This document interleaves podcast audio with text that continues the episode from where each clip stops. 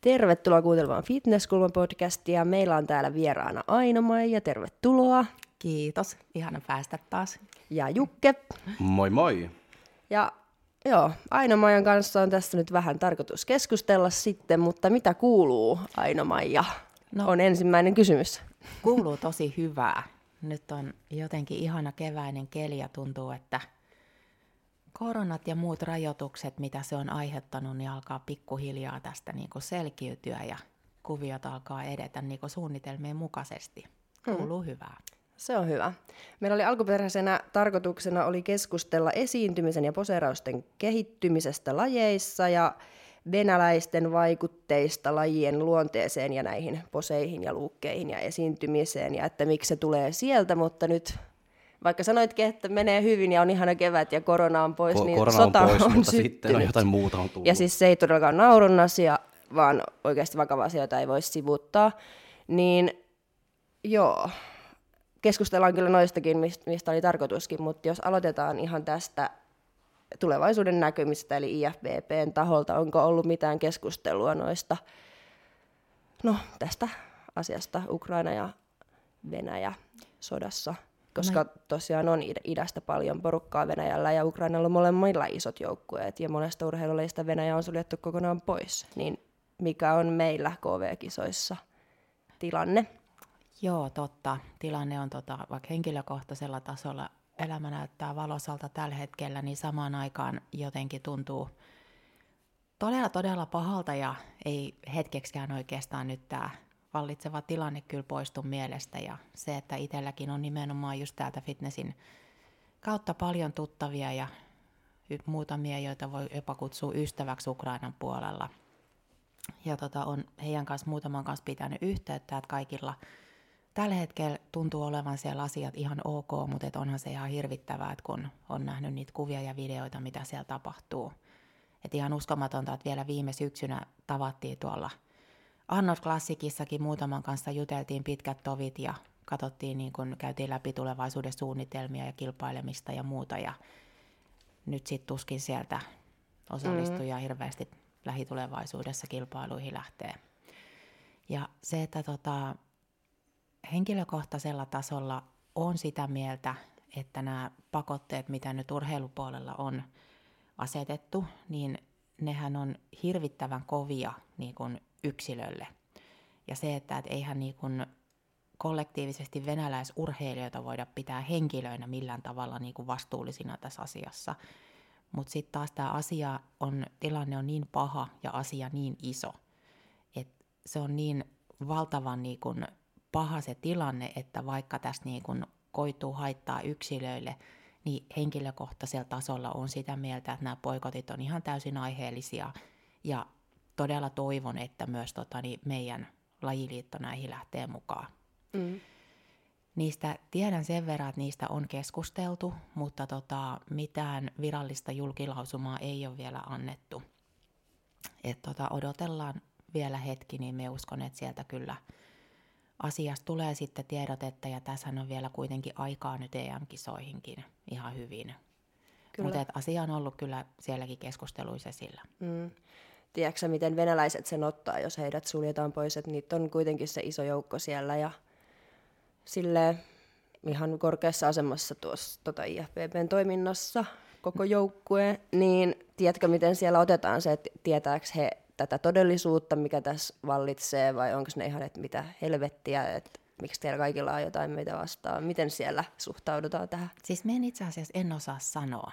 Et me tunnen kyllä myös niinku venäläisiä kollegoita ja nyt en viime vaikoina ollut heidän kanssa yhteyksissä ja en, en osaa sanoa, että millä tavalla he tämän asian näkee. Mm. Et se vaikutelma, mikä itsellä on nyt näistä ainakin henkilöistä, ketä sieltä tunnen, että he on kyllä ihan valistuneita ihmisiä, että tuskin ovat niin kuin ihan täysin alttiita niin kuin jollekin propagandalle ja näin ja pystyvät näkemään niin kuin asioita muidenkin kannalta ja ovat hyvin niin kuin kansainvälisiä ihmisiä.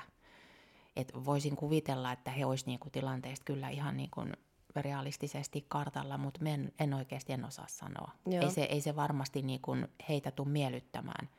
Ja taas kun ajatellaan sitä urheilija-yksilöä tuossa tilanteessa, niin eihän se niin kuin heidän kannalta ole millään tavalla niin kuin oikein. Että he on tavallaan niin kuin sit sivullisia uhreja nyt tässä tilanteessa myös osaltaan. Et ei nyt tietenkään vastaavia uhreja kuin mitä sota vaatii, mutta et tietyllä tavalla sit kuitenkin niin kuin ilman omaa syytään joutuu tällaiseen välikappaleeksi niin kuin tähän tilanteeseen. Kyllä. Se on tosi vaikea tilanteen tuo just, että mm. Kun, kun se on niin tämmöinen hirveä tilanne niin my, myös, ja just, just niin kun miettii just niin yksilöllisiä niin urheilijoita ja näin, että ei, niillä ole niin mitään niin tekemistä niin ton kanssa, mutta silti niin kuin, se voi olla, että ne rangaistetaan silti Mm, kyllä. jotenkin. Se, se ei ole helppo tilanne ollenkaan. Se tuntui jotenkin pysäyttävältä myöskin, että kun nyt oli muutama päivä sitten urheiluruudussa muistaakseni, käytiin läpi, että oli näitä ukrainalaisia olympiaedustajia. Että siellä oli muistaakseni kaksi hiihtäjää, toinen oli ainakin niin kuin ampumahiihtäjä nainen, jotka oli nyt sitten liittynyt siihen taisteluun. Ja tota, niin, ajatelkaa, että suoraan olympialaisista niin tulee kotiin ja sitten alkaa sota ja sitten ollaankin seuraavaksi siellä niin kuin taistelemassa. Niin. Tuntuu tosi hurjalta. Siis tuntuu ihan käsittämättömältä. Ja just toikin, kun on itsekin kilpailu ukrainalaisia vastaan ja sit seuraa somessa. Ja ne on jäänyt sinne. Et, apua alkaa itkettää. Mutta siis, Niin, niin on. Se, on. se on ihan totta, että sit aina kun sitä katsoo kuvia ja miettii, niin jotenkin se menee tosi, niin kun tulee lähelle ja menee niin kun henkilökohtaiseksi, koska siellä on niitä tuttuja ihmisiä niin kun osallisena tässä ja asuu Kiovassa ja pystyy hyvin, niin kun, se ei ole enää kaukana. Se on ihan sama, että me itken joka päivä, vaikka me en ole sellainen ihminen yleensä, että me niin kun itkeskelisin milloin mistäkin, mutta se, että tuo jotenkin tulee tosi lähelle. Niin tulee siis ihan liian lähelle. Mutta just, että... No, e- sanokaa jotain, mä en pysty puhumaan. No jo, mutta jos me jatketaan vaan eteen, eteenpäin sitten. Ja Ei, sitten on, halusin vaan sanoa siis sen, että munkin sarjasta yksi maailmanmestari, kenen kanssa on kilpailussa siis niin kuin useamman mm. kerran, niin hän, mä oon aina pidä, että se on niin kuin tosi kova, kovapäinen ja semmoinen niin kuin, ei anna periksi. Nyt se on niin kuin vielä viimeisen kerran tässäkin todistettu, että ei kyllä anna periksi. Mm. Että hän on, että mä jään kiovaan ja ei tässä ole mitään muuta vaihtoehtoa kuin vaan olla vahva. Niin, että me saadaan kaikki nyt vaan niin odottaa sitten, mitä IFBB sitten niin päättää ja mm. mitä nyt niin sitten tulevaisuudessa niin tapahtuu ja näkeekö me niin ne venäläiset ja ukrainalaiset sitten EM-kisoissa ja MM-kisoissa tänä vuonna. Että Jep. Mutta joo, jos jatketaan eteenpäin ja jatketaan nyt vaikka sitten semmoisenkin pinnalliseen ja ihanaa ja kivaan iloiseen aiheeseen kuin poseeraus ja esiintyminen, niin päästään vähän piirteämpiin tunnelmiin. Joo, täytyy päästä pintaan aina välillä niistä syvistä vesistä. Et. Jep. niin. Mutta joo, jos lähdetään tätä esiintymistä nyt kaivamaan ja poseja, niin miten tota, mistä ollaan lähetty ja mihin me ollaan tultu? Ja mihin me ollaan menossa? Tämmöinen laaja kysymys. Ihana laaja. tota, joo, siis alkujaan tota, fitnesslajeissa niin ollaan lähetty kyllä aika lailla sellaisesta kunnon esittämisestä niin kuin ehkä pönöttämällä lähinnä. Et kehorakennuksessahan on niin kuin kautta aikaa niin kuin panostettu siihen vapaa-ohjelmaan ja tietenkin kun se on sellainen niin kuin esitys ja niin kuin ohjelma, niin se on ollut niin kuin luontevaa siihen panostaa. Ja sitten sama kuin vaparifitnessissä totta kai, mutta sitten taas nämä muut lajit, joissa niin kuin se kisa itsessään on aika semmoinen staattinen, niin ei se silloin joskus aikana Anna Domini, kun itsekin on kilpailu, niin ei siinä hirveästi panostettu mihinkään. Et niitä asentoja nyt katsottiin, että ne menee ja suunnilleen tiedettiin säännöt ja koitettiin siinä sitten seisoa ja muutama kerta ehkä ennen kisoa niitä harjoiteltiin. Nyt kun katsoo videoita ihan jo vaikka niinku kymmenen vuoden takaa tai viiden vuoden takaa, niin onhan tämä touhu jo niistäkin ajoista muuttunut ihan hirveästi. Ja totta kai se muuttuu, että lajit kehittyy niin kuin mitkä tahansa lajit. Ja nyt on niinku ehkä oikeasti osattu niinku alkaa ottaa pikkuhiljaa huomioon sitäkin, että sellaisella oikealla kehon hallinnalla ja kannattelulla ja oikeilla kulmilla ja painopisteillä pystyy saamaan siitä fysiikasta niinku kaiken potentiaalin irti. Ja minusta se kehitys on niin kuin nyt viime vuosina etenkin näissä naisten lajeissa, ja miksei kyllä itse asiassa miestenkin, mutta jos ajatellaan näitä meidän Suomenkin niin kuin isoimpia lajeja nyt bodyfitness ja bikiniä, niin tota, bikinissähän se kehitys on ollut ihan valtavaa jo niin kuin useamman vuoden, ja nyt bodyfitness on tullut niin kuin tässä muutaman vuoden niin kuin tosi kovaa perässä. Et se, että se ei riitä enää se, että siellä lavalla niinku vaan pönötetään, vaan se, että siinä täytyy niinku oikeasti osata se oma fysiikka esittää hienosti.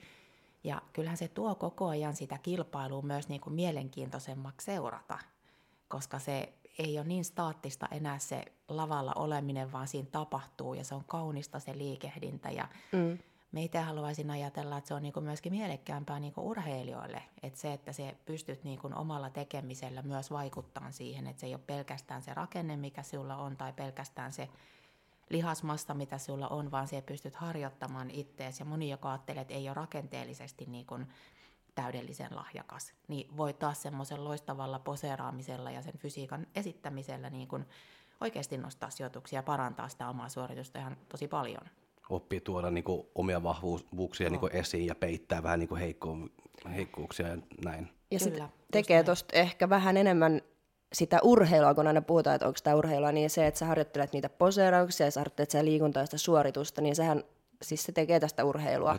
koska se ei ole mitenkään helppoa. Se ei ole, siis se on yllättävän raskasta. Ja se on jotenkin aina niin kuin yhtä hauskaa huomata ja nauretaan useasti, niin kun, kun itse valmennan, niin treenaajien kanssa sitä, että kun niin sanotusti valtaväestö, jotka ei ole välttämättä itse sitä kokeillut, niin ajattelee, että no siellä ne nyt käy vähän pyörähtelemässä ja mit, mitä, se, niin kuin, mitä ne siellä tekee, että ne nyt vähän siinä sitten kään, kään, ottaa niitä käännöksiä, mutta se on, todellisuus on sitä, että kyllä yleensä niin kuin 10 minuutin posetreenin jälkeen jengi on jo ihan niin kuin hikipäässä – ja moni sanoo, että se on todella raskasta. Ja totta kai kun se vaatii semmoista keskittymistä ja se vaatii sitä kropan hallintaa, se on staattista pitoa, se on sitä kannattelua. Ja ehkä kaikki just nimenomaan yhdistettynä siihen keskittymiseen, niin tekee siitä vaikeaa. Mm. Että eihän ne koreografiat niinku itsessään, jotkut neljäsosa käännökset tai edes i-kävelyt, niin eihän ne ole vaikeita. Mutta eihän se pointti olekaan se hieno koreografia, vaan se on just nimenomaan se, että se osaat olla niinku just eikä melkein – niissä poseissa, jotka sinulle sopii parhaiten. Kyllä, ja just ihan viimeisen päälle, ihan sormenpäitä myöden. Että se, on, se voi olla ihan ok asennot ja hyvän näköinen, mutta jos siellä ei ole sitten viimeistely hiottu just oikeasti ihan viimeisen päälle, niin se ei näytä samalta kuin sitten sillä, kenellä on. Siis se on just näin. Ja se, että tota, me niinku itse haluaisin aina valmentajana miettiä niin, että sen poseeraukseen meno ja miten se asento otetaan, mitä tehdään ensin, mitä tehdään seuraavaksi, mistä se niinku liike lähtee, on sen kaiken niinku A ja O, jotta saadaan se fysiikan raami auki, jotta saadaan varmasti ne keholinjat kohdalleen. Ja sitten lopuksi vielä kaikki nämä niinku pikkuspeksit, mitkä sieltä tulee, mitkä tuo monesti sen mm. eleganssin. Mm. Ja ne saattaa olla tosi pieniä juttuja, koska myös niinku monet ihmiset lajista riippumatta niin vierastaa taas sitä, että pitäisi hirveästi tehdä kaikkia isoja liikkeitä ja tosi niin kuin vaikeita jotain käsiveivejä. Mutta kun se ei olekaan se juttu, että kyllähän sellaisia niin kuin makeitten yksittäisten liikkeiden opettelu ja opettaminen, niin ei se ole vaikeaa. Mutta se vaikeus onkin siinä, että pystyy löytämään sen sille tietylle ihmiselle, tietylle fysiikalle sopivat liikkeet, että ei siellä ole mitään sellaista, joka ei hänelle sovi mm-hmm. tai jota hän ei pysty tekemään niin, että vaikka että hänen vyötärö näyttäisi kapealta. Jep. Tai smoothisti. Niin. Et,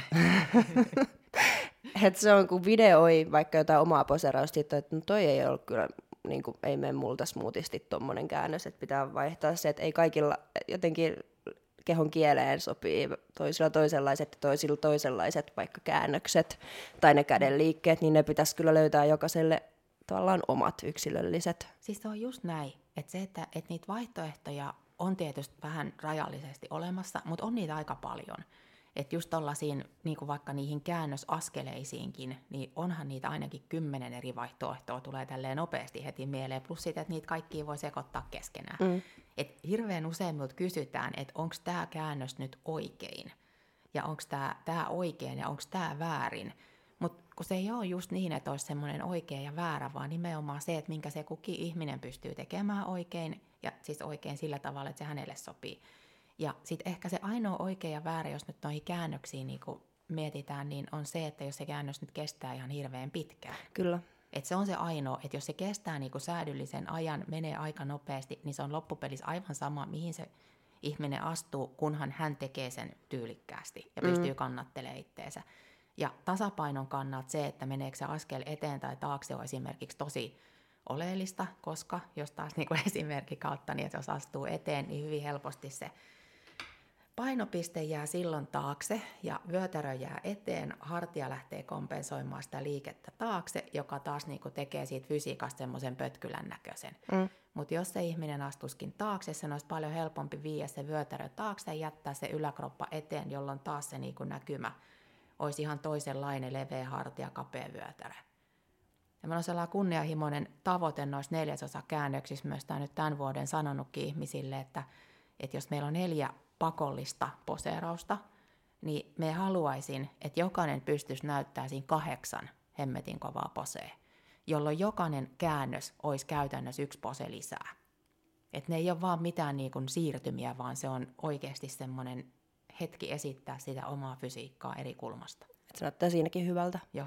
Tuossa muuten kun sanoit, että ne ei ole väärin, jos ne näyttää hyvältä, niin ne ei ole väärin, mutta kunhan niissä ei kestä niin kuin liian kauaa. Mm. Niin tota, tämä on tietysti vaan mun mielipide, mutta vaikka tuomarina kun on katsoo iikävelyitä, niin kyllä jos se iikävely kestää, että se on tosi hidasta ja siinä pyöritään tosi hitaasti ja kauan, niin kyllä mä alan ajattelen, että me ei nyt, että seuraava tulee jo. Et kun niitä tulee oikeasti niin monta, niin et sä jotenkin jaksa katsoa yhtä iikävelyä, jos se kestää liian kauan, niin mitä mieltä sulla on tähän, no. tai mielipiteitä sulla on, tai sanottavaa tähän, että mikä on iikävelylle sopiva kesto ja siihen, että kauan siinä otetaan sitä omaa aikaa? Minun mielestä tota, mä ihan samaa mieltä tuossa asiassa. Ja tietysti kun siihen nyt on määritelty se, että se on se 30 sekuntia, mutta eihän niitä aina kelloteta, että silloin just näkee välillä kisoissa niitä ihan älyttömän pitkiä veetyksiä. Mutta mun mielestä siinä niinku just sitä ikävelyä niinku rakennellessa niin oleellista olisikin se, että siinä ei tule sellaista toistoa eikä se näytä sellaiselta pitkältä. Mm. Et joskus saattaa olla sellaisia hyvinkin pitkiä suorituksia, mutta ne on niin makeen näköisiä ja niistä tulee jotain uutta aina. Että on, niitä on niinku kiva katsoa, vaikka ne kestäisi kaksi minuuttia suurin piirtein. Mutta se, että, että jos se on vaan sellaista niin kun jonnin joutavaa pyörähdystä, jotta saadaan sitä aikaa kulutettua, niin silloin se on oikeasti välillä jo ihan niin kuin piinallista. Niin. Et, niin, että se riippuu vähän, että miten ne tekee niin, se, Jos niillä on, on hyvä fysiikka ja esittää se hienosti, sitten sä mielellään voit pyst- niin katsoa sitä. Ja liikkuu kauniisti ja tulee... on just niin tämmöisiä vaan niin. Niin kädet heiluu ja sitten Joo. se käännä ympäri ja käännä ympäri ja se ei jo, niin kuin johta niin kuin mihinkään. Kyllä, sitten sit on, on neljä, no, mutta neljättä me... kertaa etuasento, niin, niin sitten on silleen, että kun se on nyt tähän mennessä kisaa nähty jo niin pitkään, että se on, nyt tuli sillä yhdellä tai kahdella kerralla selväksi. Joo. Mut, ja se, että niissä voisi käyttää niinku mielikuvitusta siinä, että miten se oma fysiikka näyttää parhaalta. Mutta jos me mietin niinku valmentajana, niin kyllä minulla on semmoinen sisäinen kello niinku päässä, että me tiedän montako poseerausta missäkin ikävelys niinku jo ihan semmoisella tuntumalla niinku mahtuu tekemään – että emme niinku ainakaan ehdoin tahdoin lähtisi tekemään kellekään liian pitkää, koska just se, että se kääntyy itsensä vastaan, jos se on hirmu hidas. Niin kääntyy. Ja semmoinen ihmeellinen hidastelukävely sinne lavalle tullessaan. Kyllä. Se siis, mitään. kun tosta mun kans teki mieleen sanoa, että mua alkaa ärsyttää jo siinä vaiheessa, mä näen, että joku matelee siihen keskipisteelle. Mä kuulostan nyt hirveän niinku vihaselta, mutta siis kun niitä tulee oikeasti monta, jos on vaikka monta bikinisarjaa ja sitten ne tekee ne iikävelyt peräkkäin, niin niitä on siinä, en mä nyt osaa laskea, mutta jotain kertaa kuusi. Mm. niin sitten jos sieltä madellaan ja kävelään tosi hitaasti, niin on se, että nyt ripeämmin, että teitä on aika monta tässä ja että kukaan, tai että sille urheilijalle se on totta kai hänen hetki ja hän näkee, että minä tulen nyt täältä, mutta sitten tuomareille se näyttäytyy silleen, että teitä tulee nyt 30 peräkkäin, että tehkää se teidän suoritus ja menkää sinne riviin ja sitten tulkaa siihen taas kaikki yhdessä, mutta, mutta joo, että toi kun madellaan sieltä, niin että hei, nopeammin. No on, ja, ja just kun niinku, miettii sitä, niinku, että aikaa on se 30 sekuntia, mm. niin haluat se käyttää sen 30 sekuntia siihen, että se kävelet siellä tosi kaukana tuomareista ja yleisöstä se lavan ihan siitä taustaa vasten, käytät yli 10 sekuntia siihen – versus että se tuut sen reippaasti, teet siinä takana ne muutamat suht nopeat jutut, tuut eteen ja käytät sen ajan siinä edessä, missä on parhaat valot ja mistä kaikki näkee parhaiten. Niin. Ja plus se, että se just on aika ärsyttävää, kun odottaa, että tuu nyt siihen ja aloita. Vaikka kyllähän se toki alkaa niin kuin sieltä, jokun astutaan lavalle, mutta se, että sen lavalle tulon voi kyllä sitten, se, sekin vaatii tietysti taitoa, että pystyy kävelemään silleen tyylikkäästi ja kevyesti ja ilmovasti ja nopeasti. No se vaatii harjoitusta. Se, se vaatii harjoitusta, mutta on se opittavissa, kun sitä on kyllä niin kuin nähnyt tehtävän tosi hienostikin. Mm.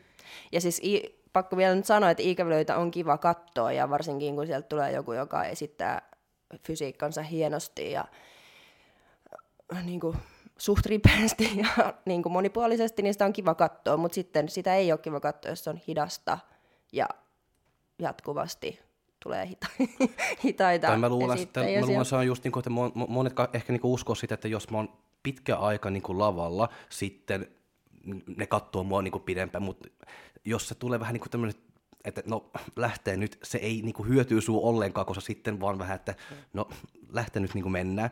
Ja varsinkin vielä mietti sitä, että missä mä otan se aikaa. Nopeasti sinne, että mä saan ottaa ne asennot ja sitten asennossa sä, siellä sä käytät se aikaa ja, että, ja näyttää sun fysiikka ja sitten käännökset, käännökset ja ne näyttää ja näyttää, että se on vähän niin kuin, miten se tekee sen myös. Joo, me ihan samaa mieltä. Että just se, että mihin kohtaan sitä aikaa sitten laittaa. Mikä olisi sun mielestä semmoinen sopiva sekuntimäärä pysyä niissä asennoissa, mitä siinä ikävelyssä sitten esittää? Uh, no ehkä sillä me opetan yleensä, että lasketaan joko yksi, kaksi tai yksi, kaksi, kolme.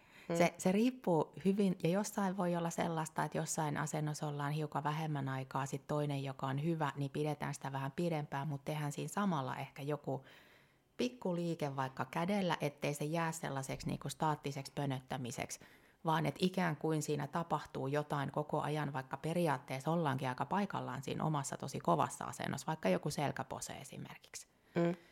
Niin tota, mutta joo, sanotaan, että toi kakkoselta ja kolmosen lasku on, on se, mitä me niinku yleensä ajattelen, että olisi niinku paras. Ja sitten se, että kuinka, ja sekin riippuu vähän siitä ihmisen niinku luontaisesta tavasta liikkua, että jotkuthan liikkuu todella sähäkästi ja tosi tarkasti siitä huolimatta.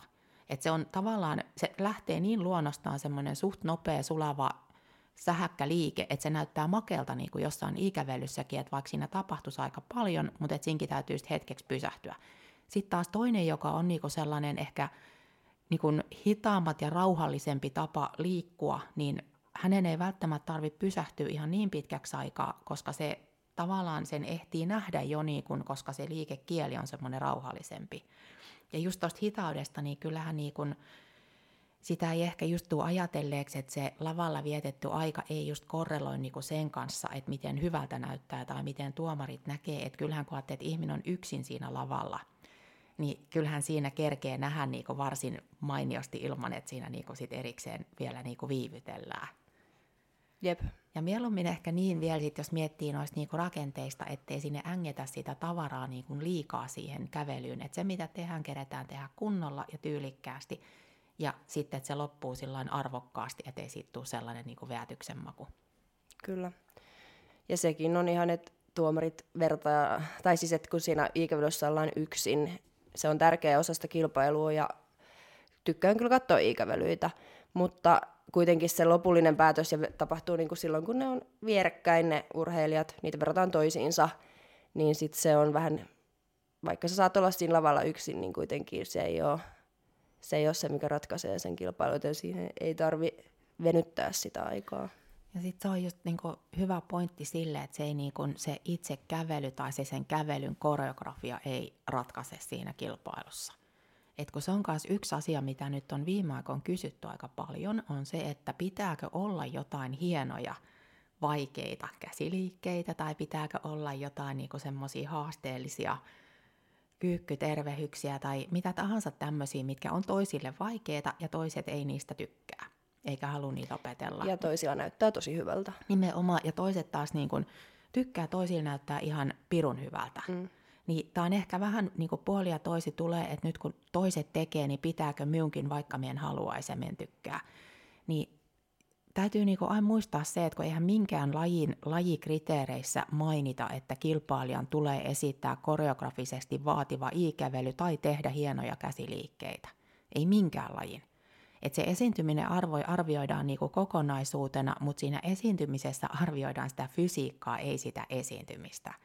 Ja se on ehkä vähän täl, nyt viime aikoina hämärtynyt, koska siitä esiintymisestä on puhuttu niin paljon – ja totta kai me myös niin syytän itteeni siitä hämärtymisestä, koska me on myös puhunut siitä esiintymisestä tosi paljon.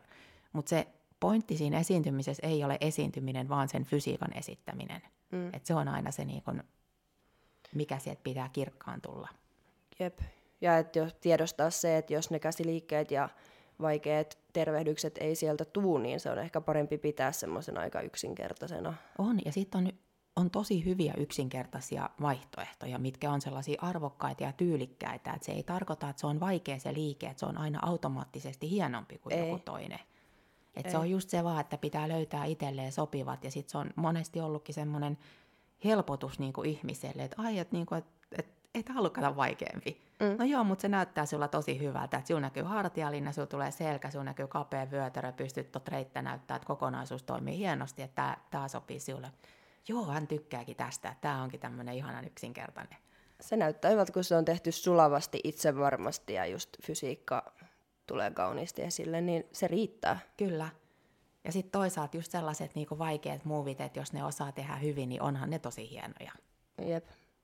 Mistä sä, onko nämä vaikeat muuvit nyt sitten, mun nähdäkseni ne on tullut sieltä idästä Venäjältä, ehkä Ukrainastakin, niin, niin, ja näiltähän ne sujuu kyllä kun vettä vaan, kaikki käsiliikkeet menee kauniisti ja kyykyt. Ja, Joo. Niin miten sitten, kun sieltä tulee tuommoisia vaikutteita, mitkä ei välttämättä suomalaisille tuu ihan niin luonnostaan kuin mitä heillä just, niin, no tämmöinen korkokengillä poseeraaminen yleensäkin, niin miten sä näet sen, että sieltä se, otetaan vaikutteita? Se vaan vaatii meidän urheilijoilta ja meiltä niin kuin ymmärrystä ja harjoittelua – ja se, mitä me on niinku kattellut videoilta noita venäläisien kollegoiden pitäviä vastaavia treenipäiviä, mitä mekin pian Suomessa, niin eihän ne niinku niille treenipäiville osallistuvat, aloittelevat kilpailijat, niin eihän ne ole yhtään sen parempia kuin suomalaisetkaan. Et he on vaan harjoitellut sitä paljon ja he on osannut keskittyä oikeisiin asioihin. Et sielläkin niinku hyvät on hyviä samalla tavalla kuin meillä ja ne, jotka on vasta aloittelemassa, niin eihän he valmiiksi ole hyviä. Mutta me uskon, että on, just niin kuin on samanpannut merkille, että nimenomaan niin kuin Venäjä ja Ukraina on edelläkävijöitä niin kuin just tässä niin kuin esiintymisessä ja nimenomaan siinä kehon kannattelussa ja semmoisessa tosi arvokkaassa ja esteettisessä liikekielessä, niin me uskon, että se on niin kuin iso osa tätä on se, että siellä on vahvaa tanssitaustaa monilla näillä huippuurheilijoilla. Et monilla bikini- ja bodyfitness-kilpailijoillakin, niin heillä on tosi vahva, on voimistelutaustaa, on tanssitaustaa, että se kehon hallinta on jo valmiiksi tosi kovalla tasolla. Plus sit sitä on vielä tuohon niinku lajinomaisesti niinku harjoiteltu valtavasti. Ja se käsitys, missä me olen, niin just näissä maissa niin siihen esiintymiseen myös panostetaan ja sitä niin kuin harjoitellaan aika pilkun tarkasti. Mutta se, mitä me näen niin kuin meidän mahdollisuutena – lähteä sitten, jos ajatellaan kansainvälisillä areenoilla niin kuin ottaa mittaa sitten ja kilpailee niin kuin tätä itäisten naapureiden tyyliä vastaan, niin se on taas se, että heillä on hyvin pitkälle samat maneerit jokaisella. Ja me pystyn erottaa niinku niiden isoimpien valmentajien valmennettavat toisistaan, koska he aika pitkälle tekee niitä samoja juttuja samalla tavalla – ja me on taas niin kuin omassa valmennuksessani koittanut niin kuin sotia sitä vastaan, että me opetan totta kai tietyt samat perusasiat kaikille, mitkä on niitä perustaitoja, mutta sitten kun lähdetään rakentamaan sitä kisasuoritusta, niin ne on aina pitää olla erilaisia toisistaan. Me en haluaisi, että tota, kukaan tunnistaa niin kuin minun tekemiä ikävelyitä tai valmentai niitä ihmisiä, joita me on niin kuin valmentanut, siitä, että he tekevät niinku samoja maneereita tai samoja jotain sellaisia juttuja. Mut, ja tässä nyt vähän ehkä niinku ajatus katkesi välillä, mutta se pointti oli se, että kun me lähdetään kilpailemaan nyt näitä tota, tämän, to, tämän niin kuin itänaapurin kilpailijoita vastaan, niin se meidän persoonallisuus ja meidän atleettisuus ja meidän niin kuin tietynlainen aitous paistaa niin kuin siinä ympäristössä läpi todella voimakkaasti. Ja se on se, mihin niin kuin minun mielestä meidän pitää tässä esiintymisvalmennuksessa panostaa.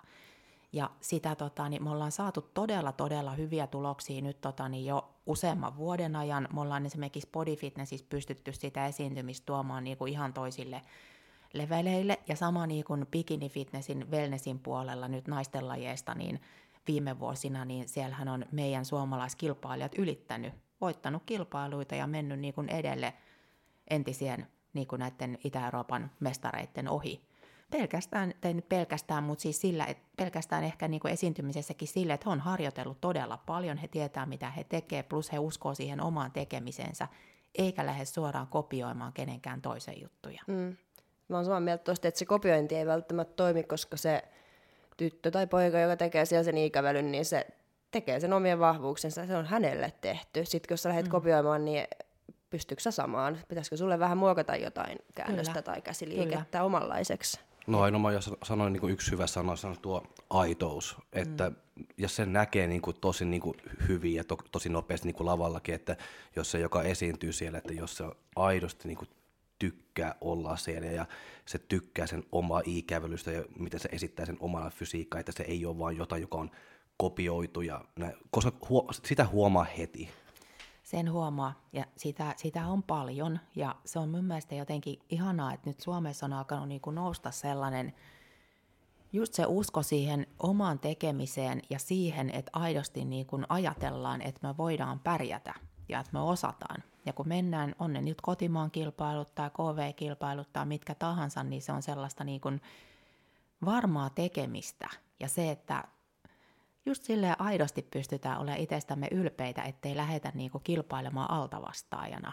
Mm. Et me niinku toivoisin, että nämä asenteet niinku myöskin kotimaassa muuttus koko ajan, ja on, mielestäni ne on muuttunut paljon niistä omista ajoista siihen, että on niinku sellaista tietyllä tavalla myöskin suvaitsevampaa. Et kaikkia kilpailijoita pitää arvostaa, kaikki on tehnyt parhaansa, okei, yksi voi voittaa sen kisan – mutta toiselle voi olla ihan älyttömän iso juttu, että hän on pystynyt osallistumaan siihen, näyttämään kilpailijalta, saanut sen duunin tehtyä ja tekemään hyvän suorituksen. Mm.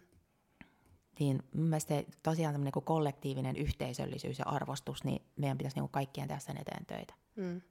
Mistä sä veikkaat, että se johtuu, että just noista maista otetaan sitä mallia, kun tekee suomalaisetkin urheilijat hienoja ikävelöitä esiintyy hyvin, niin miksi, miksi just heistä sitten otetaan sitä? Heillä on niin pitkät perinteet siinä, että he on menestynyt hyvin ja onhan he tosi taitavia. Ja, mutta et ne tietynlainen just semmoinen samankaltaisuus ehkä. Ja tässä ei niinku toisaalta, niinku, kyllä mennään, niinku, jos puhutaan, niinku, että Venäjä ja Ukraina on ollut just nämä maat, joista näitä kovia kilpailijoita tulee, niin me niinku itse asiassa näen kyllä ison eron siinä myös niinku, venäläis- ja ukrainalaiskilpailijoiden välillä, että ehkä ukrainalaisilla on enemmän just tällaista tietynlaista niin kuin omaleimaisuutta esiintymisessä, että venäläisillä on sitä niin kuin taattuu laatuu ja todella niin kuin huippuunsa hiottuu niin kuin tekemistä.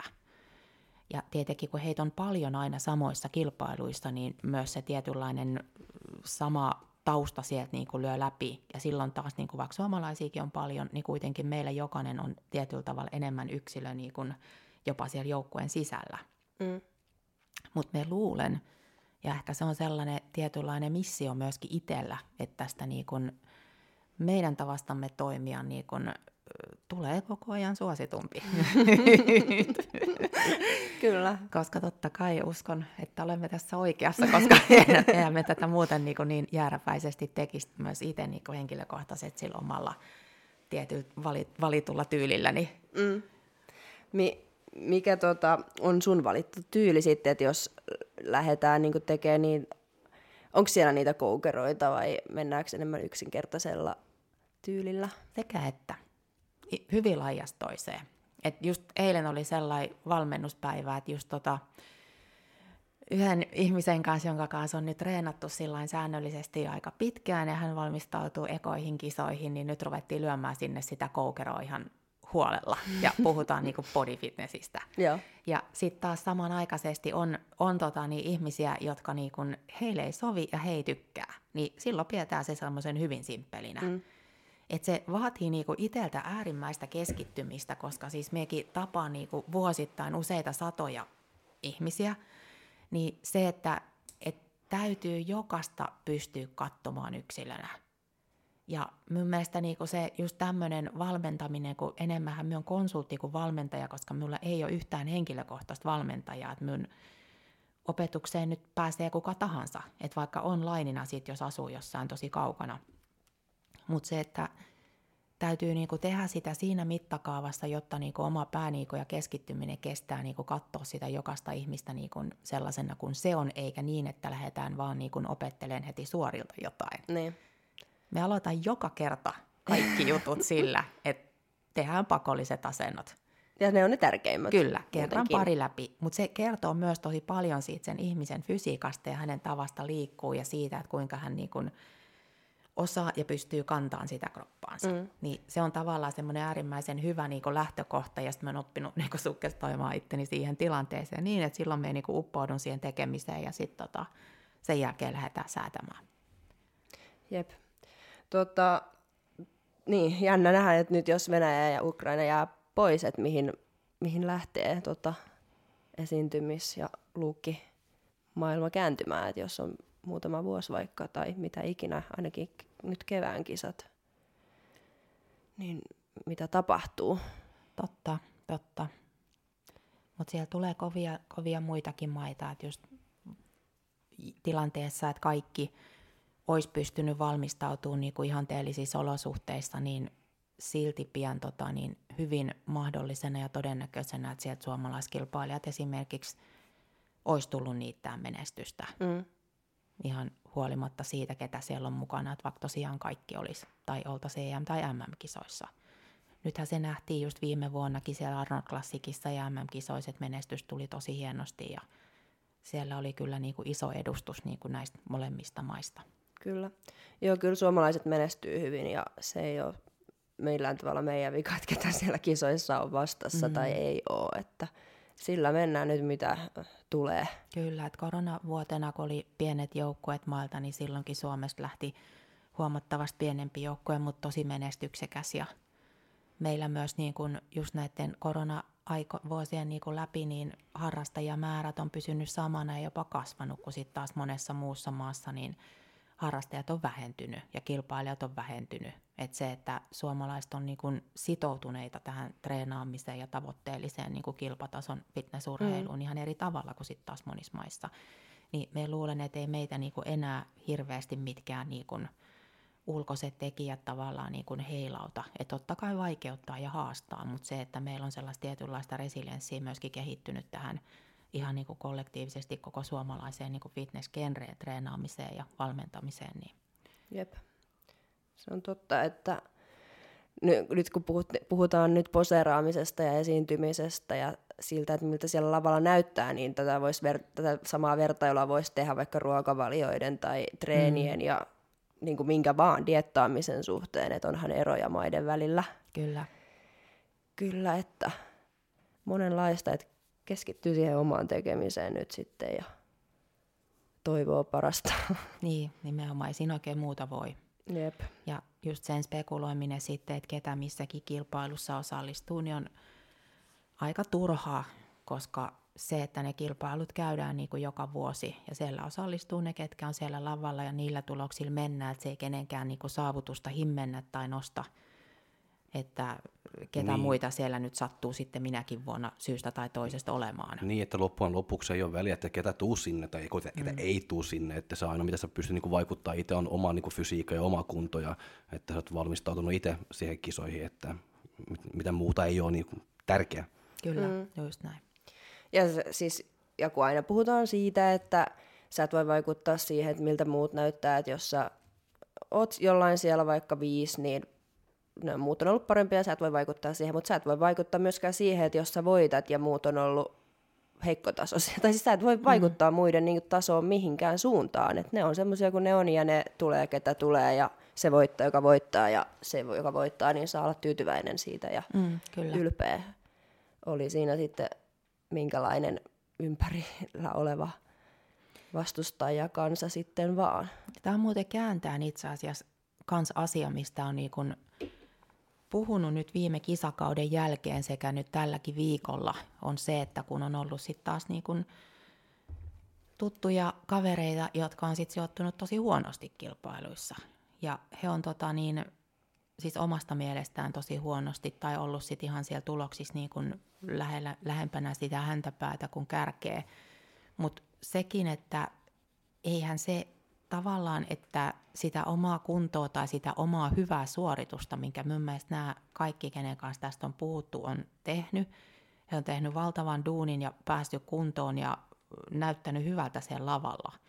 Niin eihän se millään tavalla, jos siellä nyt olisi ollut vaikka sitten kymmenen huonompaa kilpailijaa, huonommassa kunnossa olevaa kilpailijaa lavalla, niin eihän se tavallaan olisi sitä heidän omaa suoritusta niin kuin muuttanut mihinkään suuntaan. Että ehkä se olisi vähän glorifioinut sitä sillä, että he olisi voittanut niin ja niin monta kilpailijaa, mutta jos nyt tänä vuonna tässä sarjassa oli äärimmäisen kova taso, niin sehän on hieno suoritus silti, että se on ollut siellä ja se on ollut kunnossa. Mm.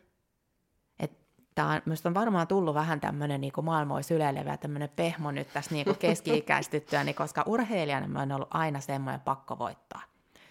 Ja jos mä oon menestynyt huonosti, niin mä oon kerran istunut niin pimeässä huoneessa melkein vuorokauden ihan siis niin kuin, melkein kuollut ketutukseen ja tota, en ole suostunut poistua sieltä, kun niin paljon päähän. Ja sen jälkeen lähtenyt niinku salille reuhtamaan niinku näin, että tullut niinku ehkä ruvennut myös näiden omien hölmöilyytteni kautta niinku näkeen asiat vähän niinku laajemmassa skaalassa ja miettiin, että millä keinoilla nyt oikeasti sit saa sellaista pitkäkestoista menestystä ja niinku myös niinku semmoista elämänlaatua siinä samalla. Niin, mutta itteensä katsoo kyllä vähän eri tavalla. Että kyllä, et kyllä tota, et itekin kun kat- vaikka just tuomarina tai ihan sama yleisössä tai missä vaan katsoo, että okei, en, toi voitti ja toi oli vaikka neljäs, mutta mun mielestä silti toi viides ja kuudes oli tosi hyviä. Et se ei mitenkään niin kuin, on silleen, että noi oli kyllä upeita, niin kuin, vaikka sijoittu nyt siellä kuusi, niin oli tosi hyvä ja että on potentiaalia. Ja sitten jos mä oon itse vaikka voittanut jonkun, niin se, joka on jäänyt mun jälkeen, niin en mä ole siitä ajatellut välttämättä, että onpa huono, vaan että toikin oli tosi hyvä. Ja edelleen pidän ihan uhkana, että ensi kisassa varmaan menee ohi. että näinkin mm. voi käydä. Et, tai siis, että jotenkin, mutta sitten jos itse häviää tai itse on, niin sitä ajattelee, että on kyllä paska ja ei ole mihinkään. Että et itteensä katsoo jotenkin ihan eri tavalla. Että itselle on tärkeää se voitto, mutta sitten kun katsoo kisoja sille ulkopuolisen silmin tai jonkun toisen suoritusta, niin ajattelee, että no toi oli kyllä hyvä.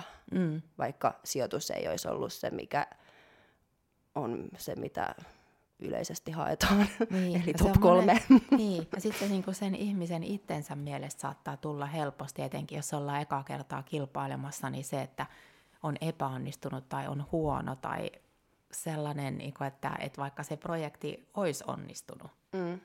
niin jotenkin sellainenkin on ehkä sit kuitenkin turhaa, että se, että se on urheilus, nyt kilpaillaan kilpailu kerrallaan ja sitten on aina mahdollisuus niin kuin jatkaa ja parantaa. Jep se on niin pienistäkin välillä kiinni, että niin. kuka on niin kuin moneski. Mutta just, että jos, jos ajattelee, niin harvoin niin kuin ajattelee, että kaikki ketkä ei voittanut, niin oli ihan paskoja, että vaan voittaja oli hyvä. että kyllä useimmiten sieltä lainapista löytyy nyt niin kuin joku muukin, joka oli on. hyvä, ja ellei useampikin. On, ja Suomessa on niin kuin taso noussut kyllä niin kuin kautta linjan niin, että eihän niin kuin, nehän on tosi niin kuin tasokkaita kilpailuita. että ei siellä niinku kukaan mun mielestä enää nykyään niinku turhaan ole, tai silleen, että voisi ajatella, että ei ole niinku valmistautunut asiallisesti. Mm. Se on totta.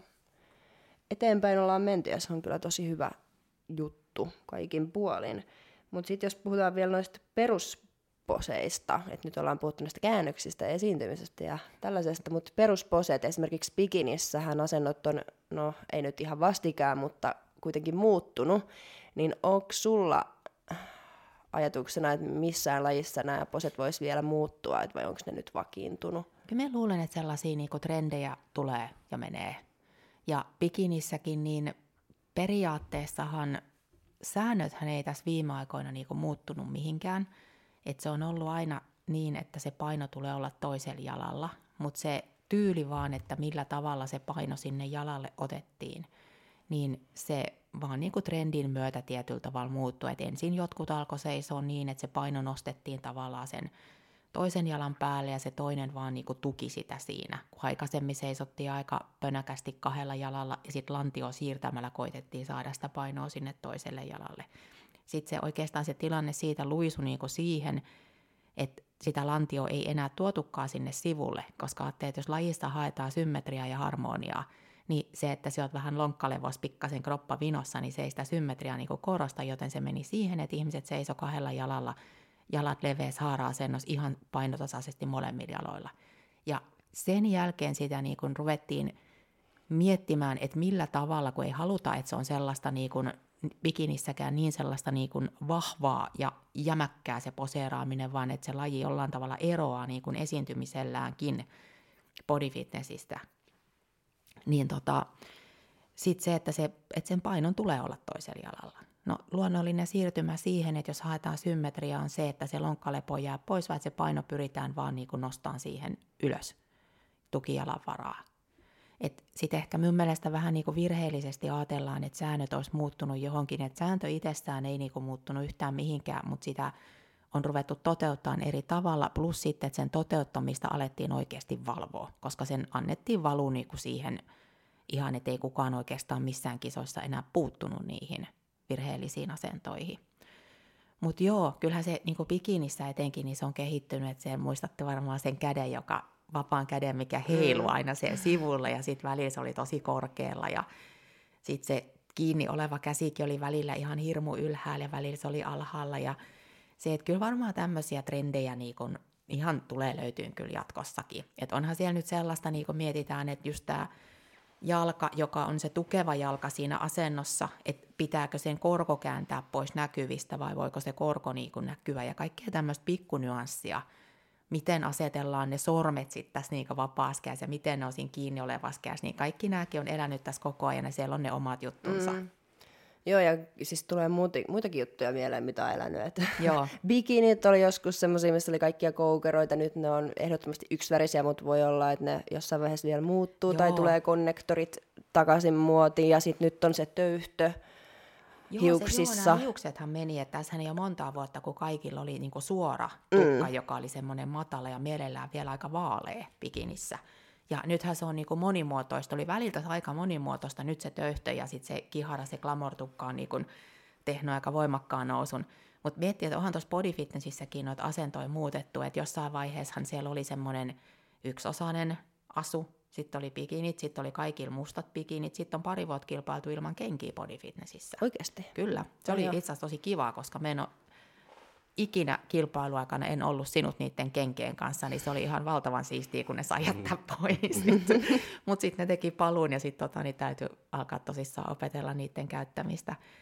Ja, mutta et poseeraamisessakin niin välillä on ollut bodyfitnessissä, että sormien piti koskettaa noita reiden sivuja, välillä ei tarvinnut, välillä sivuasennossa sai kääntää yläkroppaa, sitten oli aika kun ei saanut. Että kyllä niitä on niin ollut ja mennyt, että ihan, ihan sale tulee trendejä jatkossakin ja voi tulla sääntömuutoksiakin. Mm. Jännittävää, jos tulee, se on aina iso halo. Mutta se oli mun mielestä käsittämättömän nopeasti, miten suomalaiset otti sen uuden bikinityylin haltuun. Et mm. Siitä tota, tiedotettiin ja sanotaan, että seuraaviin kisoihin, kotimaan kisoihin, aika alkuvuodesta tiedotettiin, olisiko se ollut siinä helmikuussa muistaakseni, kun tätä käytiin läpi jossain tota IFPP niin ja sitten tiedotettiin niin valmennukselle siitä ja näin ja sitten tota, että tämmöinen, mm, että tässä on kuva niin kun tästä, mitä haluttaisiin nähdä. Ja olihan moni sillä tyylillä poseerannut jo siihen mennessäkin. Niin se, että mun mielestä siinä kotimaan kisassa oli ihan muutamia, joille huomautettiin asiasta ja kun mentiin KV-kisoihin, niin suomalaiset hanskas sen ihan täydellisesti. Mm. Suomalaiset on hyviä noudattaa on. sääntöjä on. ja ottaa ne haltuun. Kyllä, se on meidän iso etu niin kuin ihan kautta linjan. Ja se on oikeasti etu, koska kun ot, tai mä oon huomannut, että nyt kun otetaan joku uusi sääntö, niin sitä kyllä valvotaan siellä KV-puolella ja annetaan vaikka niitä kortteja ja pois lavalta ja siis että ne oikeasti Joo. radikaalisti puuttuu siihen, jolloin se vaikuttaa totta kai lopputulokseen, eli siihen, että kuka on milläkin sijalla. Että jos sä osaat noudattaa sääntöjä vai et, niin siinä suomalaiset on kyllä hyviä. Se on, ja sitten se, että suomalaiset on niinku valveutuneet ja just, että tiedetään kilpailun kulku ja osataan ne säännöt, ja se aiheuttaa niinku myös sen, että ei tule sellaista hätää. Että siellähän monet, jotka ei oikein osaa englantia eikä tiedä, mitä tapahtuu ja näin, niin sitten kun tuleekin jotain poikkeuksia tai tulee jotain kortteja, niin ne on aivan pihalla, mitä tapahtuu. Mm. Ja sitten tavallaan vaan keskenään niinku inttävät ja kiukuttelevat niin kuin jälkikäteen, vaikka joku asia on annettu kaikille tiedoksi jo niin kuin puoli vuotta aikaisemmin. Et välillä niin itse ihmettelen sitä, että eihän se niin kuin, että kun ne asiat on kuitenkin helposti nähtävissä, niin minkä takia niin kuin niitä ei sitten otettaisi välittömästi siellä, että haluttaisiin olla siinä kansainvälisen kärjen mukana ja nimenomaan heti olla niin kuin kiinni niissä asioissa. Niin. Mutta ehkä se on se kulttuuriero ja sitten on taas sitä, että on minullakin jotain ihmeteltävää niin myös jatkossa. Aina on jotain ihmeteltävää ja yksi ihmeteltävä aihe itse asiassa on toi Elite Pro joukkopako, tai vois, voisiko nyt sanoa joukkopako, mutta ainakin niin kuin moni on sieltä vaihtanut amatööriksi ja sitten ei ehkä kaikki, jotka on kortin saanut, niin Suomesta tai muuallakin maailmassa on tätä samaa, että ei oteta sitä korttia vastaan, niin mi- miten sä näet Elite Proon tulevaisuuden ja että miksei sit houkuttele kilpailijoita? Mä jotenkin nyt ihan tässä viime aikoina seurannut sitä vähän huonosti. Et tota, se varmaan vaikuttaa nyt totta kai, kun viime vuosina niin kun kilpailuita on yksinkertaisesti ollut vähemmän, niin totta kai se, että se ei välttämättä houkuttele, että jos niitä kilpailuita ei olla sitten pystytty sitä entistä tahtia pitämään. Ja kun tässä on nyt kaikissa tapahtumien järjestelyissä ollut niin kuin paljon haasteita, niin se on varmasti siihen vaikuttanut myöskin. Ja me luulen, tietenkin tämä on hyvä, kun tämä oma tausta on se, että me on myös kilpailemalla voittanut itselleni pro-kortin, mutta me en ole koskaan kisannut proona. Niin me ymmärrän sen kannan erittäin hyvin, että joku ei sitten tavallaan, että vaikka se sen kortin sais, niin se pro-puoli ei ole vaan, ja hän ei koe, että se on häntä varten. Mm. Ei se ollut minukaan varten, ja siinä kohtaa, kun me sen kortin voitimme hetken mietin, että me lähden siihen panostaa, mutta sitten tulin siihen tulokseen, että mun ei tavallaan se motivaatio ja se sisäinen palo ei enää sitten niinku riitä. Että se juttu ei vaan ole niinku minua varten. Ja tietyllä tavalla ehkä IFPPs myöskin niinku nämä arvokilpailut on niin niinku arvostettuja, että halutaan pärjätä niinku siellä ja halutaan olla maailmanmestareita ja halutaan saada niinku sitä kautta sitä mm. niinku arvostusta. Et mun mielestä oli valtavan hieno veto Serkolta, joka tota, palasi amatööriksi, tuli Suomeen kilpailemaan, voitti, meni maailmanmestaruuskisoihin, voitti. Ja niin kuin hän sitä mun mielestä perusteli niin kuin omissa haastatteluissaan myös niin kuin hyvin, että koki enemmän itselleen sopivaksi nimenomaan sen, niin kuin, että on, on joukkue ja edustetaan niin kuin niissä sitten mm. arvokilpailuissa. Jep. Miten tota, vaikka just Venäjältä ja Ukrainasta, niin mm. tulee paljon vaikka bodyfitnessin puolelta, jotka on monta kertaa voittanut maailmanmestaruuden ja overall ja EM-mestaruuden, että se pro-kortti on saavutettu jo sata kertaa. Niin miksi nääkään ei sit siir- siirry sitten pro-puolelle? Mun mielestä ehkä just tuossa niin bodyfitnessissä, nyt kun sanoit, niin tämähän on pikkasen lähtenyt muuttumaan. että sieltähän esimerkiksi Alina Jaman, jota MEPEän Ukraina edustava kilpailija pian yhtenä niin kuin kaikkien aikojen kovimpana mestarina niin kuin amatööripuolelta, niin hänhän nyt lähti pro-puolelle. Ja itse asiassa pärjäsi tosi hyvin ekalla kaudella. Ja hänen kanssa just siellä Arnold Classicissa keskustelin ja siitä, että hän halusi niin kuin kysyä, kysyä vähän, niin kuin, että mitä mieltä me on, että mihin sitä fysiikkaa pitäisi viedä ja se, että tarvitaanko lisää kokoa ja näin. Ja me ollaan niin kuin tavattu vuosikausia niin kuin amatöörikilpailuissa aina – niin tota, hän oli niin kuin kans yksi semmoinen pelin avaaja nyt selkeästi. Mutta hän on ukrainalainen tietysti, että Ukrainasta hän on tullut Dimitri Horopets ja Oksana, mm, kuka itse asiassa nyt Horopets. Joo, joka kilpaili fitnessissä, sekä mm. sitten tämä Oksana Brykydir, joka voitti myöskin, Brykydir, joka voitti niin kuin bikini. Mm mestaruuden. Et sieltä on ehkä niin kuin innokkaammin lähetty sitten niin kuin tänne, mutta sitten Venäjältäkin on ollut tulossa, että esimerkiksi tämä, nyt taas tämä viime vuoden MM Overall-voittaja, jonka sukunimi oli Sukula. Se on ukrainalainen. Eikö hänkin ole ukrainalainen? Joo. Hän, hän suunnitteli myös nyt niin kuin lähtevänsä tälle kaudelle proksi. Joo. Et Venäjältä ehkä bikinikilpailijoitahan on tullut niin kuin enemmän, mm. mutta sitten taas toisaalta niin kuin Elite Pro Body Fitnesskin, se on ollut, ne on ollut aika isoja. Niin se on vähän eri Massiivisia juttu. niin kuin ne kilpailijat ja sitten taas miettii, että se amatööri body fitness on näyttänyt hiukan erilaiselta. Et voi olla ehkä, että se ero on ihan siinä. Että se oli nyt henkilökohtaisesti ainakin se ero, minkä takia niin kuin en halunnut lähteä sinne pro-puolelle ikinä panostaan. Mm. Mitä sitten pitäisi muuttua vaikka tuolla Elite Prossa, että sinne saataisiin sitä, että sinne lähtisi, että siellä on paljon kisoja ja paljon kilpailijoita ja mä luulen, että niinku tämä ihan nyt yleisesti ottaa, että tämä maailman tilanne, kun alkaisi pikkuhiljaa niinku normalisoitua ja päästäisiin järjestämään taas tapahtumia. Et jos ajattelee, että meillä on Suomessakin järjestetty iso ammattilaiskisa, ties kuinka monta vuotta, mm. niin se, että nyt kun ei käytännössä oikein mitään ole voinut yleisötilaisuuksia järjestää, niin eihän se ole niinku mitenkään taloudellisesti kellekään pro-kisojen järjestäminen niinku kannattavaa. Et se, sehän tässä tulee vastaan, että se, että täytyisi pystyä markkinoimaan, pystyy ottamaan yleisöä, pystyy saamaan sinne sponsoreita ja hienot tilat ja ihmiset taas niinku liikkeelle, että vähän niin kuin mistä tahansa muissa tapahtumissa. Et me uskon, että se myös, että ne on kilpailut olisi tasokkaita, siellä olisi palkintorahat ja siellä olisi yleisö paikalla ja se olisi sellaista niin kuin arvostettua. Mutta nyt niitä on jouduttu tekemään aika pienissä puitteissa ja aika niin kuin, harvakseltaan. Onko sitten niin. amatöörikisojen järjestäminen taloudellisesti järkevämpää ja helpompaa?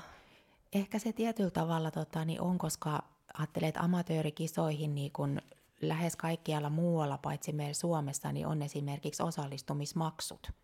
Et niillähän pystytään, niin kun, että jos jokainen kilpailija maksaa siitä kahdesta 400-500 euroa osallistumismaksuja, niin kyllähän niillä rahoilla pystytään kattamaan aika pitkälti niitä kuluja – ja sit niin, me... koska ne proot, ne, ne, mak, ne, ne, maks, niin. ne maksaa, amatöörit, Kyllä. amatöörit maksaa, että ne saa niin. osallistua, proot, niille maksetaan. Se, on, se, se menee niin, vähän se on noin. näin, että se on just, että kovissa niin kuin ammattilaiskisoissa niin usein just maksetaan majoitukset ja voidaan maksaa matkoja tai vaikka ei edes välttämättä maksettaisi mitään, mutta sitten on palkintoraha Palkintorahakin, kuitenkin. Niin mä, muistan se eka, mä muistan se eka vuosi, että se oli palkintoraha yli 150 000 euroa, mitä Joo. ne jaettiin niin ulos, just niin kuin kaikki body fitness, fitnesset, bikini fitness, niin, nyt ne on vähän vähen, ja kaikki. Että mä muistan, kun mä lasken siellä, mä olin, että saakille, että kyllä lähtee niin pal- fyrkkaa vaan niin kuin palkintorahaa. Joo, sama, siis mietin ihan samaa ja ne kaikki järjestelyt oli tosi hienoja, että se me kyllä enemmän niin syyttäisin tästä tilanteesta nyt tätä ihan yleistä niin kuin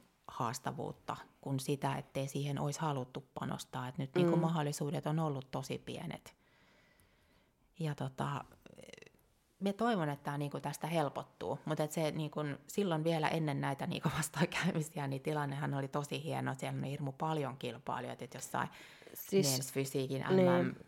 Pro World Championshipsissa oli, oli isot lainapit, ja siis silloin me muistan, kun me ollaan oltu yhteisellä kisareissulla siis se, Kiinassa. Niin, siis se 2018 se taisi olla eka tai toka Pro, niin kuin Elite Pro Voice, niin Joo. se oli tosi hieno se arska, siis se oli aivan tosi, tosi, tosi hieno oli kisata siellä lavalla, ja siellä oli iso yleisö, ja itse Arnold oli siellä, ja se oli jotenkin tosi niin kuin mahtipontinen, mutta nyt kun kisas viimeksi, viime syksyn Arskassa, niin se oli sitten taas jo hyvin erilainen Se oli kokemus. erilainen, että se oli niinku, jotenkin ehkä se, että kun jotkut just on miettinyt, että miten nyt kisat on pienempiä niin kuin meillä Suomessa kuin mitä aikaisemmin ja tapahtumat tai just niin kuin Arnoldeissa, niin me oikeastaan taas kun me on tein tuossa viitisen vuotta, tein nimenomaan tuota kaupallista puolta niin kuin NFV, niin on semmoinen aika niin kuin hyvä näkemys siihen, että mun mielestä on todella hämmästyttävää, että ylipäänsä yhtään mitään ollaan pystytty järjestämään.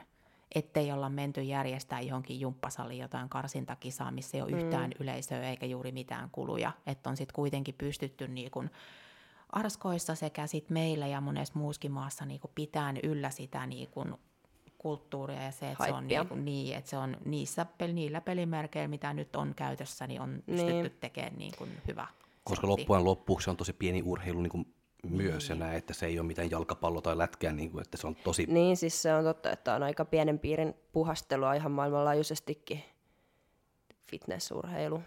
On, ja sitten tietää, että niin kuin kaikki vaikuttaa kaikkeen, että uskon, että niin kuin sponsorien lähtö niin kuin tapahtumiinkin on ollut vähän haasteellista, koska kukaan ei, että jos, jos tulisi jotain tauti ryöpsähdyksiä sitten tällaisista tapahtumista, mm. missä ihmiset kokoontuu, niin eihän kukaan halua nimensä yhdistettävän sitten siihen.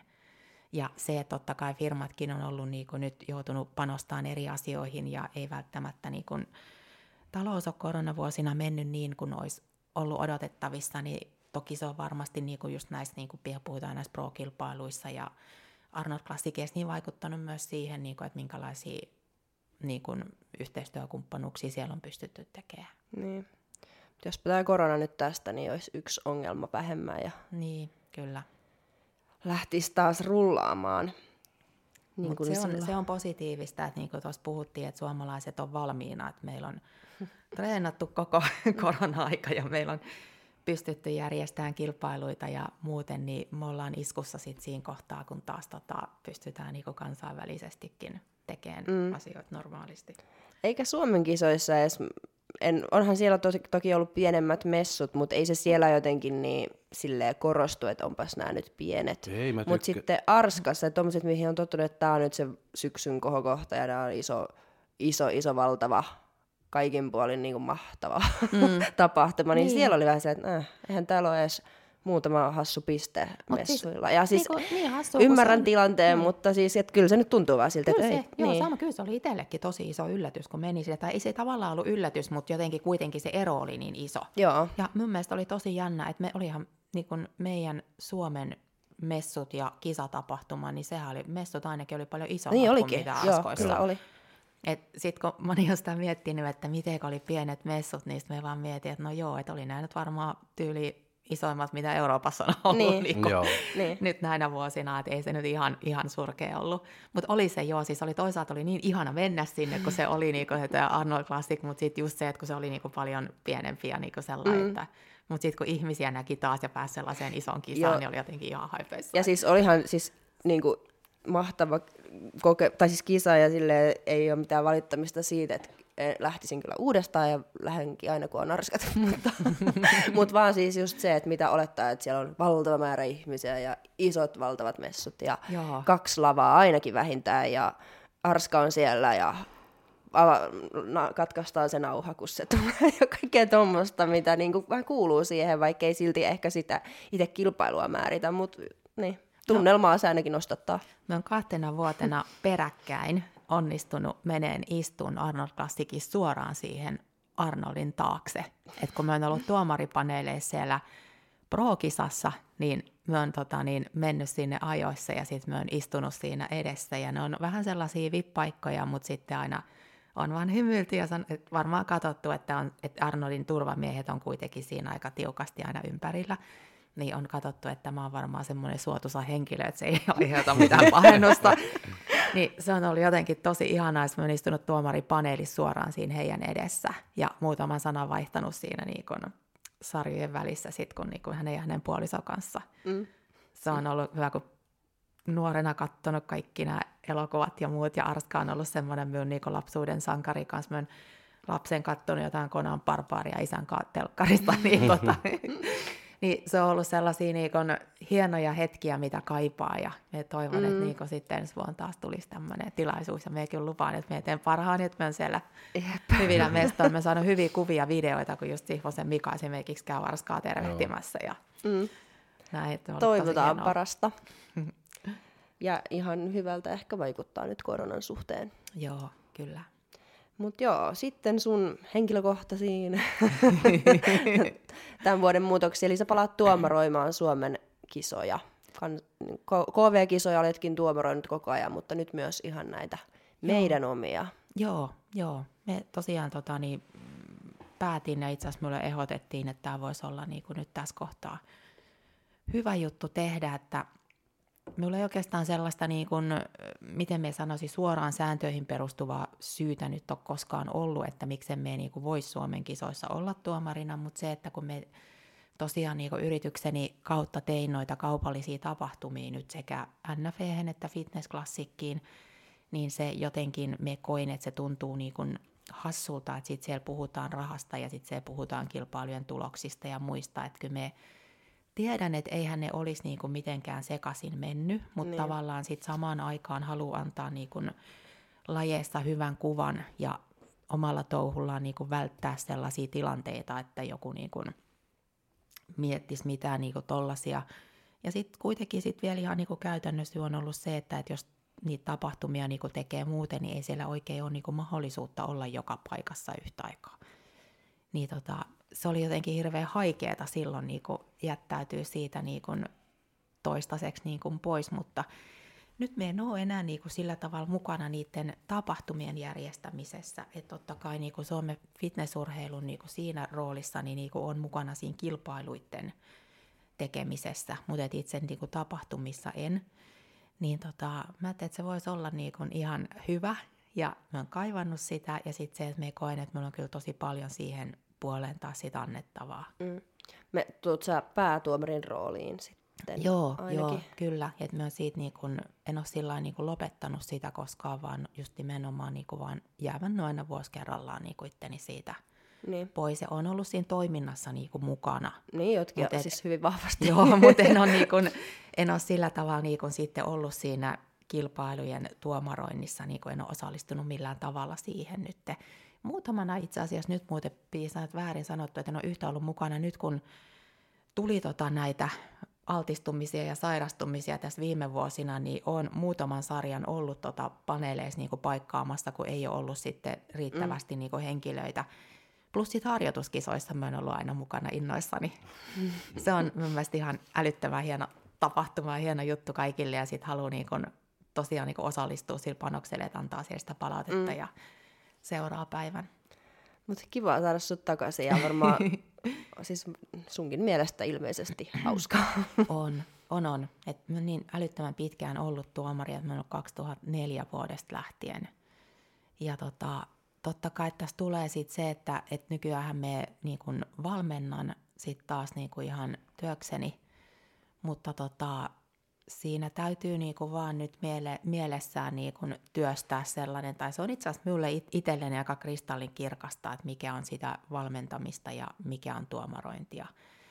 Et ei pidä niinku virheellisesti ajatella, että nyt jos tota niin valmentaa esiintymistä, että sit menisi nimenomaan sinne tuomaroimaan sitä esiintymistä. Mm. Että sehän ei ole sitä. Että se valmennus on valmentamista, siellä opetellaan taidot, siellä opetellaan se esiintyminen, mutta tuomaroinnissa vertaillaan fysiikoita toisiinsa ja peilataan niitä lajikriteereihin. Niinpä, ja tossakin, että vaikka olisi kuinka hyvä esiintymä ja olisi opeteltu viimeisen päälle, vaikka nyt se ikävely sitten, mutta jos sun fysiikka on heikompi kuin jonkun toisen, kenen ikävely ei ehkä ollut edes yhtä täydellinen, niin silti siinä nyt käy vaan valitettavasti niin, että mm. fysiikka voittaa. Kyllä, fitness on ainoa laji, missä mm. niin kun se vapari arvostellaan ihan täysin ittenään, että siihen Niin. ei fysiikka vaikuta. Niin, mutta ei muussa, ei sitten Kyllä. näin enää olekaan, niin siinä mielessä.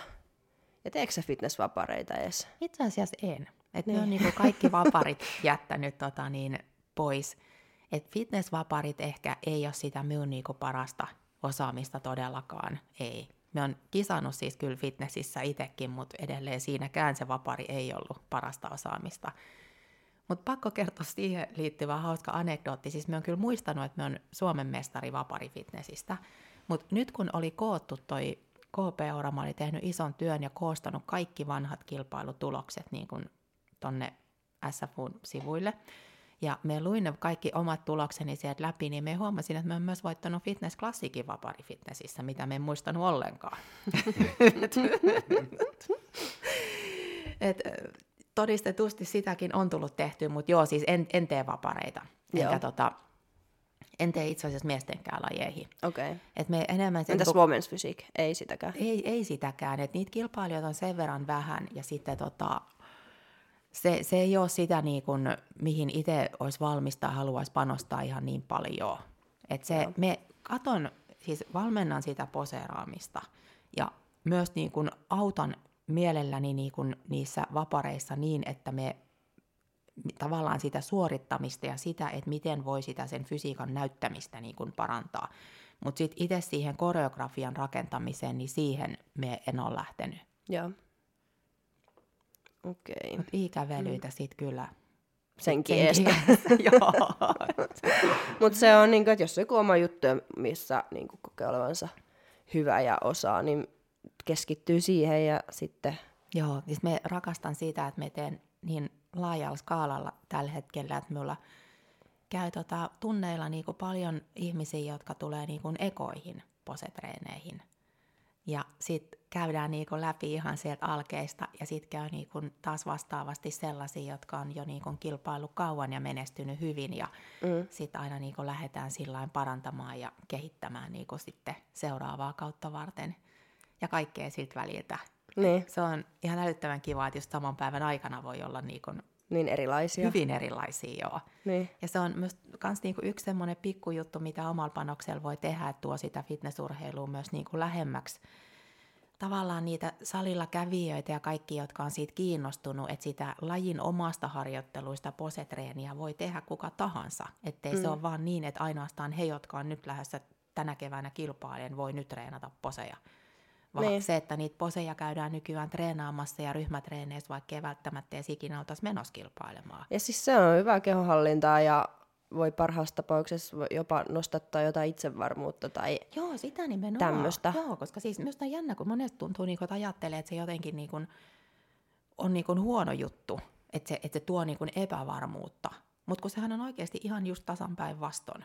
Niin. Et siinähän sitä niinku oppii just näkemään ne omat vahvuutensa ja oppii esittämään ja kantamaan itteensä. Ja, ja tämä on just se syy, minkä takia niinku haluaa itse tehdä siitä aina niinku ihmisestä, siitä henkilöstä lähtöisin ja sillain niinku positiivisella mielellä, että keskitytään onnistumisiin ja iloitaan niistä ja sitten koitetaan parantaa ja harjoitella ja tullaan paremmiksi. Siis totahan voi verrata johonkin vaikka tanssituntiin, että ihmiset käy tanssitunneillakin, mm. vaikka ne ei ole koskaan menossa mihinkään tanssikilpailuihin ja sitten ne, että tämä tanssitunti tekee mun olosta niin hyvän ja itse varmaan, niin miksi sä et vois käydä poseeraustunneilla No, ja saada sitä samaa näin. fiilistä. Me harrastaa itse joogaa, me on aika hirvittävän jäykkä ja me en ole todellakaan kovin hyvä siinä, mutta me on kehittynyt koko ajan hienosti. en ole ikinä menossa joogaohjaaja kurssille enkä mihinkään. Jo- joogasta ei varmaan kyllä kilpaillakaan, mutta tota, Ei varmaan. me, me kyllä kovasti joka kerta aina itteni kanssa kilpailen, ja jos me pysyn tasapainossa vähän pitempään, niin me saatan sortua siellä vähän tuulettelemaankin, mutta Niin. tota, onneksi tämä on enemmän semmoista fitness missä me käyn, että siellä ei olla niin syvissä vesissä niin henkisyyden äärellä, että me luulen, että me olisi ehkä poistettu sieltä jo niin kuin. Jep, mutta siis niin, että harrastus on siinä missä muukin.